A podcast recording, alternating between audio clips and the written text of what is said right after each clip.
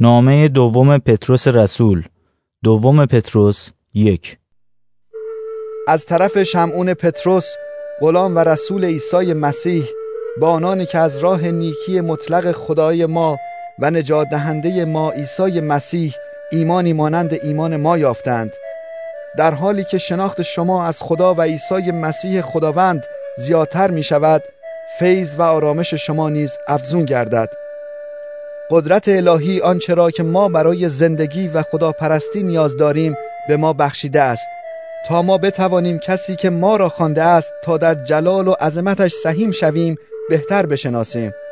بنابراین از وعده‌های بزرگ و گرانبها بهره‌مند شده و در نتیجه از فسادی که زایده تمایلات جسمانی است بگریزید و در الوهیت خدا شریک و سهیم شوید. به این سبب شما باید سخت بکوشید که ایمان خود را با جوانمردی، جوانمردی را با معرفت، معرفت را با پرهیزکاری، پرهیزکاری را با بردباری، بردباری را با خداشناسی، خداشناسی را با دوستی برادرانه و دوستی برادرانه را با محبت خالص تکمیل کنید.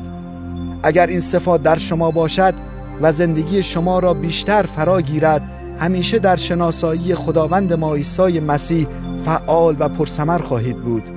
ولی کسی که فاقد این صفات باشد، چنان کور و نزدیک بین می شود که فراموش می کند چگونه از گناهان گذشتهش پاک شده است.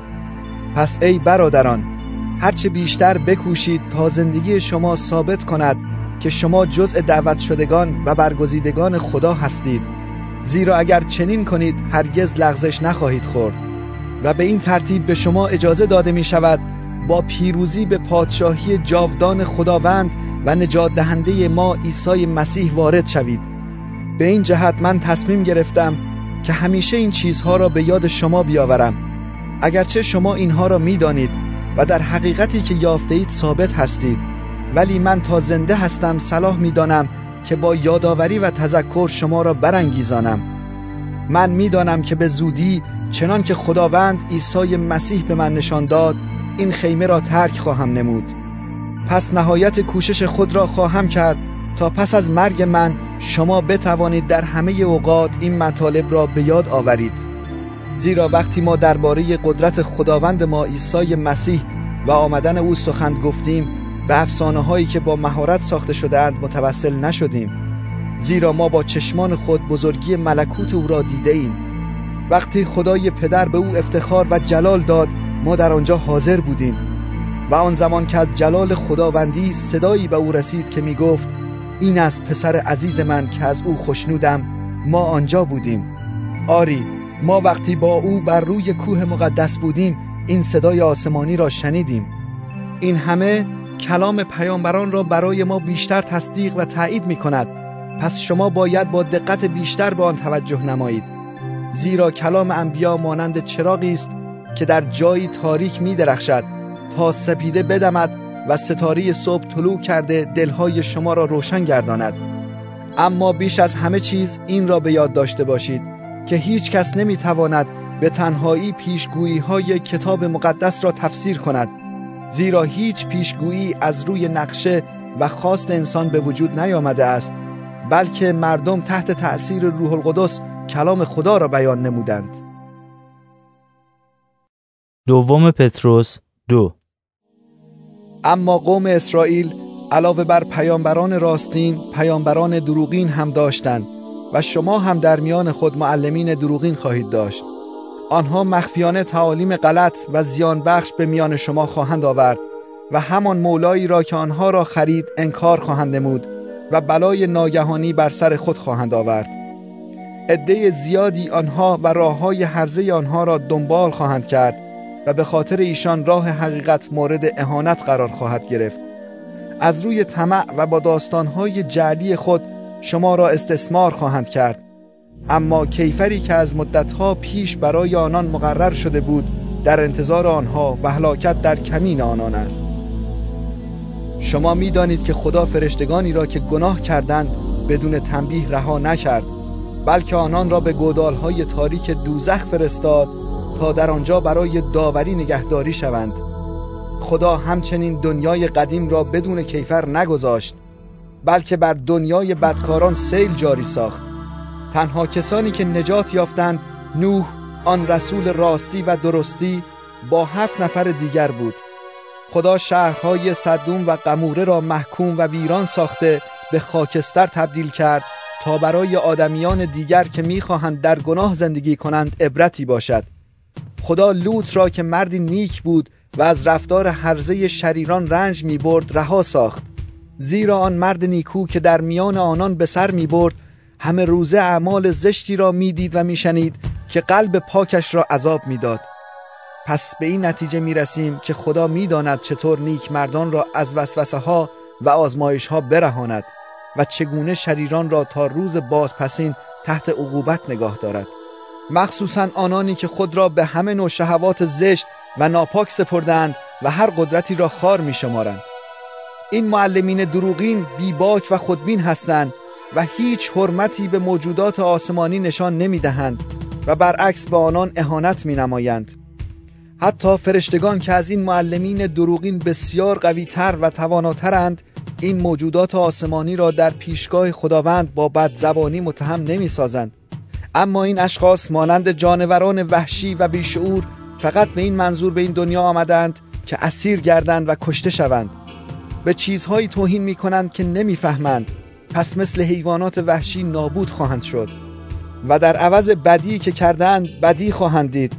خوشی آنان در این است که در روز روشن شهوات نفسانی خود را ارضا نمایند. آنها لکه‌ها و زخم‌های گندیده بدن شما هستند و وقتی بر سر سفره شما می‌آیند از اینکه فکر می‌کنند شما را فریب دادند لذت می‌برند. می‌خواهند به هیچ چیز بجز روسپیان نظر نکنند و اشتهای آنها برای گناه سیری ناپذیر است و آنها افرادی را که هنوز در ایمان قوی نشدند با اغوا به دام خود می‌اندازند. دل‌هایشان با طمع و حسادت خو گرفته است و زیر لعنت خدا هستند. راه راست را ترک گفته و منحرف شدند. از راهی رفتند که بلعام پسر بسور در پیش گرفت، کسی که پولی را که مزد خلافکاریش بود دوست می داشت. اما او به خاطر خلافکاری خود ملامت شد، زیرا الاغ زبان بسته‌ای به صدای انسان تکلم کرد و اعمال دیوانوار آن پیامبر را موقوف ساخت. این اشخاص مانند چشمه‌های خشکیده و یا ابرهایی هستند که جلوی بادهای طوفان رانده می‌شوند و تاریکی غلیظ دوزخ در انتظار آنهاست. سخنان کبرآمیز و احمقانه به زبان می‌آورند و با استفاده از طعمه شهوات جسمانی و هرزگی کسانی را که تازه از یک زندگی غلط و گناه آلود فرار کرده‌اند به دام می‌اندازند. به آنان وعده آزادی می‌دهند در حالی که خودشان بردگان فساد هستند، زیرا آدمی برده هر چیزی است که او را مغلوب خود ساخته است. آنان یک بار از راه معرفت خداوند و نجات دهنده ما عیسی مسیح از ناپاکی‌های این دنیا دست شستند، ولی اگر بار دیگر آنها گرفتار و مغلوب ناپاکی‌ها شوند، حالت آخر آنها از اولشان بدتر خواهد بود. برای آنان بهتر می بود که هرگز راه نیکی مطلق را نمی شناختند تا این که آن را بشناسند و از آن فرمان مقدس که به آنان داده شد روی برگردانند. آنچه برای آنان اتفاق افتاد نشان می دهد که این مثل راست است. سگ به طرف آنچه استفراغ کرده است بر می گردد و خوکی که شسته شده است برای غلتیدن در گل باز می گردد. دوم پطرس سه. ای عزیزان، این دومین نامه است که به شما می نویسم. در هر دو نامه سعی کردم که با یادآوری این مطالب افکار پاک شما را برانگیزانم. می‌خواهم سخنانی را که پیامبران مقدس در گذشته گفته‌اند و فرمانی را که خداوند و نجات دهنده ما به وسیله رسولان خود به شما داد به خاطرتان بیاورم. قبل از هر چیز باید بدانید که در ایام آخر اشخاصی پیدا خواهند شد که ایمان شما را مسخره خواهند نمود، چون تحت فرمان شهوات پلید خود زندگی می‌کنند و خواهند گفت آن کسی که وعده داد که میآید کجاست؟ از زمانی که پدران ما مردند همه چیز هنوز همان طوری است که از زمان خلقت دنیا بوده است. عمدن این حقیقت را فراموش می‌کنند که خدا در قدیم تکلم فرمود و آسمان‌ها و زمین آفریده شد و زمین از آب ساخته شد و وجودش به آب بسته است. و همچنین با آب بود، یعنی آب سیل که دنیای کهن ویران شد. اما این آسمان ها و زمینی که اکنون میبینید به وسیله همان کلام خدا نگه داشته می شود تا در روزی که بدکاران داوری خواهند شد و به کیفر خود یعنی هلاکت خواهند رسید با آتش نابود شود. اما ای عزیزان، این حقیقت از شما پنهان نماند که در نظر خداوند یک روز مثل هزار سال و هزار سال مثل یک روز می باشد.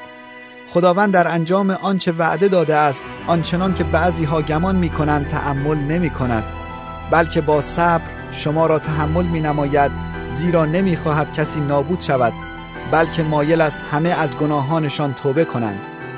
روز خداوند مانند یک دزد خواهد آمد. در آن روز آسمان ها با صدای باد شدید ناپدید خواهند شد، عناصر سوخته شده از بین خواهند رفت و زمین با هرچه در آن است ذوب خواهد گشت. حال که همه این چیزها به این صورت نابود خواهند شد، زندگی شما باید چقدر پاک و خداپسندانه باشد و شما باید در انتظار روز خدا باشید و طوری کار کنید که آن روز زودتر برسد، آن روزی که آسمان ها خواهند سوخت و نابود خواهند شد و عناصر از حرارت آن ذوب خواهند گردید. اما خدا آسمان های تازه و زمینی تازه وعده داده است که در آنها نیکی مطلق مستقر خواهد بود و ما در انتظار اینها هستیم.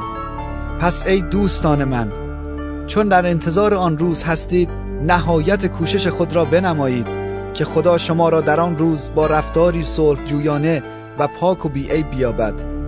خاطر جمع باشید که صبر و حوصله خداوند ما برای نجات شماست، همچنان که برادر عزیز ما پولس نیز با استفاده از حکمتی که خدا به او عنایت کرد به شما نوشته است.